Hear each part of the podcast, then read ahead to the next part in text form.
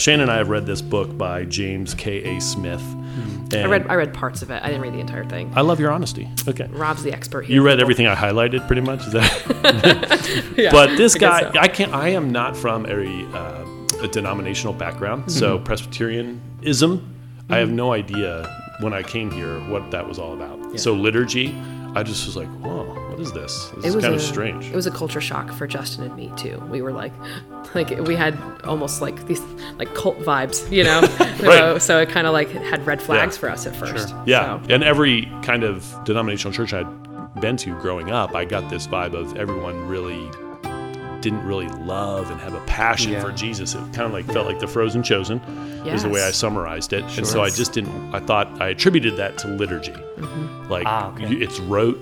It's it's like a rut. It's, it's just cold. ritual, cold, mm-hmm. and not helpful to mm-hmm. to let out your your your passion for God. It's interesting. I, I come from actually, and I appreciate that perspective. Mm-hmm. but it's interesting because I come from actually the other side of things. Wow. So I was raised Roman Catholic. So, in some ways, I'm cautious of certain types of liturgy because it was a very, I, I, agree with you, it was a very stale environment that I was raised in.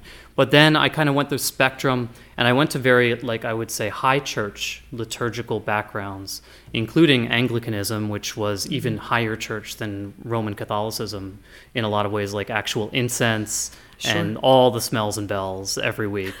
Um, smells and bells. Love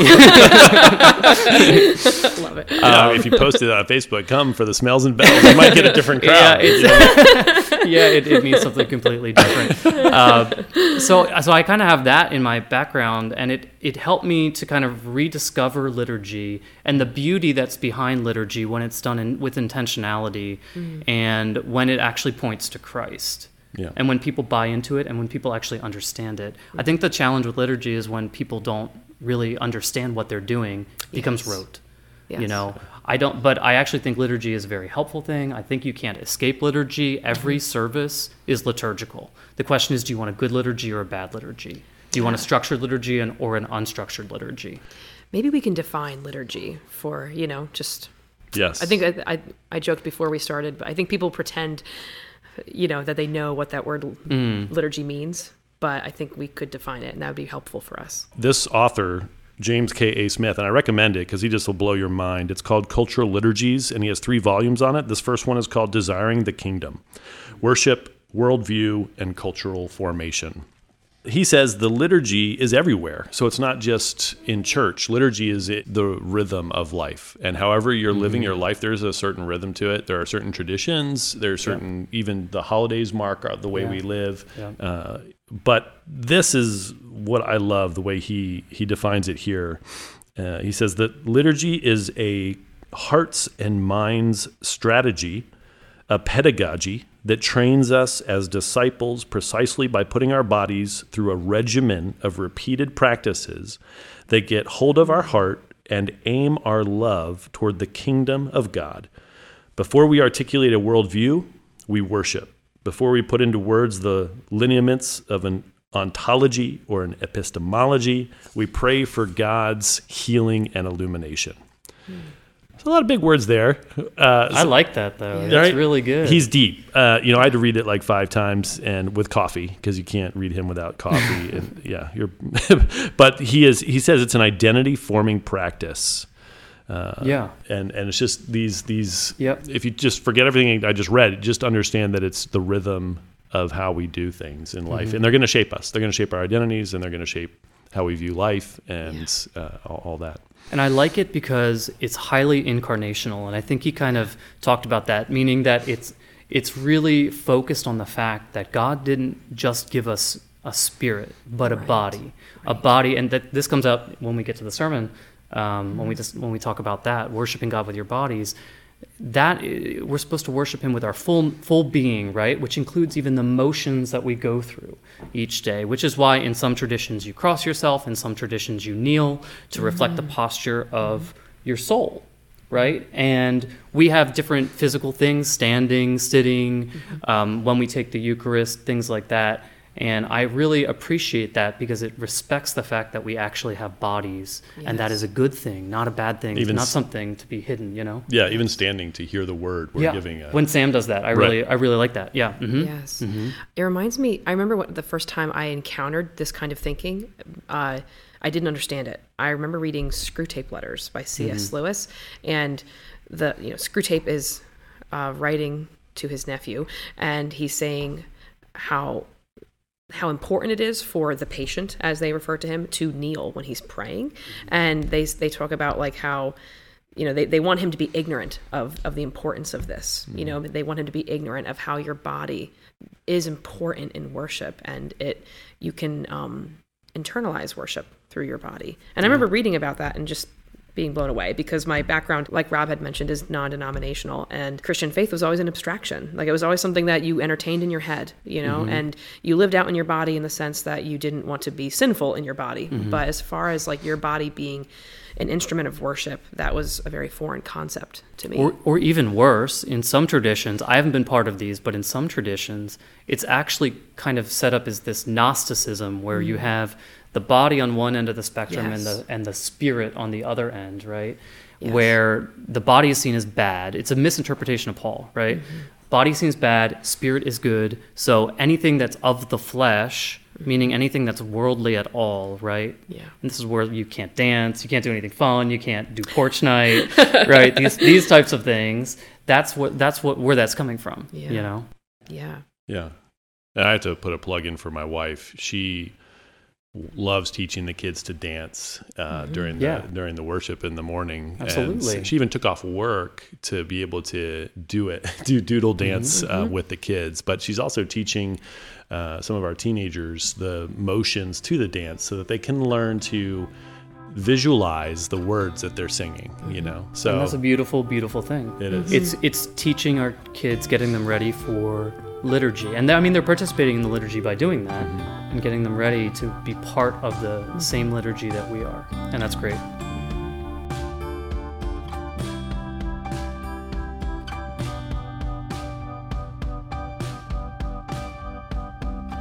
On a, on a funny note, on a lighter note, I promised that we would talk about the fantasy liturgy week. so, we, Who we- did you promise yourself? yeah, pretty much. now this is a big thing. I know people are talking about this. Uh, no one is talking about. it's a it's an elephant in the room. people honestly, are waiting with bated breath no, I know people think it. They just don't want to say it. So, so I went to churches, and it was they had they were so big that they had multiple bands, and then I, you know, in multiple pastors, and I remember just my friends would say, "Who's preaching?" And if it was not the right person, they weren't going to go that Sunday. Okay. Same with the band. They're like, oh, not this band. Okay. so anyway, you know, I know that there's certain people out there who prefer a different type of liturgy, right? Mm-hmm. And uh, so, you know, I made up this thing called the Fantasy Liturgy League, just to kind of blow up that idea of, you know, who's your favorite liturgist? And um, and I was thinking, you know. You scored liturgy points, Patrick, when we were on the men's retreat because we were climbing a mountain and you are like a gazelle. You just climbed that mountain like I've never seen. You just had Okay. no, didn't even take. Did you breathe? I'm just trying to understand what this has to do with liturgy, but I was gonna say. Exactly. I'm, I'm, I'm, I'm waiting. I, I'm on bated breath. There. It doesn't have anything to do with liturgy. I can't breathe right now, The rhythm of you climbing a mountain that matters. But, uh, it's all it takes in rob's book you know wait till I write the book on liturgy. uh, you know, but no, it, like it's just I think it's silly how we look at people and and and we we I guess experience God based on our preferences. Oh yeah. You know what I mean? And um, but as I think about the role of the liturgist and who the liturgists are, which I'm going to name them here. So we have uh, we have Josh Olson, Ryan Estes, Patrick Gallagher, Drew Guess, Rob Maddox, and alumni would be Dave Wagner, Rob Null, Paul Frick, and maybe we can include Darren because he does liturgy, Darren Pesnell, um, from time to time. So uh, these are the liturgists, and you know I was thinking about what is the role of a liturgist, and because I, I was I was just thinking, you know, I'm up here doing this liturgy, I didn't even know the rhythm of the service before I did liturgy, and I, and I asked Darren if I could do liturgy. Just so I could learn it better, because I'm like anti do it all the same all the time. But Yeah. um, but I I appreciate Josh Yeah. I want to highlight mm-hmm. him because I feel like he and I mm-hmm. are Yeah. are opposites. We're very different in our styles and our way we think. Yeah. But I appreciate him because I have learned that when the way that my mind comes into the service is not in the right frame of mind. Mm. I am mm. not in the right frame of mind. And Josh has prepared himself Yeah. and he You can tell. Yeah. Yeah. And so what he does is he elevates my mind to a God that is way beyond my world and way Mm-hmm. beyond uh, the circumstances of my life, and Mm-hmm. I'm taken out of my own thinking and brought into basically God's reality. you Yeah. know?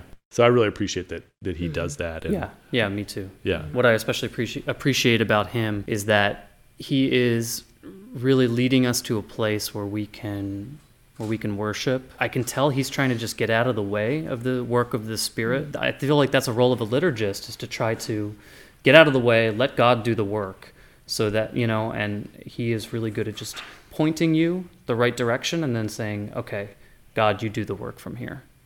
And Yeah. I really appreciate that about him. Yeah, I think you came to the summary right right now. Just get out of the way, Mm-hmm. and so that people see God and and not the the liturgist. Just Yeah, help people get out of their own way and Absolutely. see God. Yeah, you know what I mean? exactly. Exactly. Yeah. Mm-hmm. But Shannon, who's your favorite liturgist? Let's be honest. I don't have. we a got serious. Now we have to go. You know. I like them all. Different things about them. Yeah. Um, what I do like about uh, our tradition is how active it requires us to be. You know, just and the liturgist having a call to worship. It just so it just so imitates the gospel in a lot of ways. Just in the fact that God calls us, like we don't find Him, He finds us, and um, and I was just amazed. Like the first time I came to Iron Works, you know, a couple of years ago, just all these different layers of the sermon and just requiring response from me. I'm not just a passive participant uh, like I have been in other services. So I, yeah, I like, I really do like all the liturgists for Yeah. different reasons. And I, but I, I do like how they they lead us into worship, you know, and they they really do get out of the way and they allow us to um, to focus, you know, because everyone can relate with Sunday mornings are sometimes the most stressful of the week. You know, we we have a new puppy and it's just added a whole layer of chaos to our lives and um, To A your new- otherwise new- stable lives. right, Yeah. sure, yeah, It's just a new liturgy. Shannon. It's just a new rhythm. right, exactly. Yeah. Yeah. So, uh, yeah. Anyway, but um, so I find it to be. I, I, when I first came to Iron Works, I said, "Oh wow, this is weird," and then I was like, "This is nice," and now I'm like, "This is necessary." So, Right. Yeah, I think Darren said it takes about six months for the liturgy to sink in and for it not to be weird or awkward. Uh, and yeah, I, I agree. As, as when I just started to experience it, I just it really helped me see God in a new way. And we could say really cool things about all the liturgists and and uh, go into them all, but the point is is that uh, I think that we'll get to is that God uses different people in different ways to to hopefully awaken us to the work that he's doing in our lives. And whether it's up front or it's at the end of the service stacking chairs having a conversation with someone that is all part of our liturgy. It's all part of our rhythm of who we are at iron works you know the porch night um, the reason for god it becomes you know our serving the city preaching christ loving one another and planting churches. That's our it's our rhythm right? So i had to read it off the wall but that, that is our mission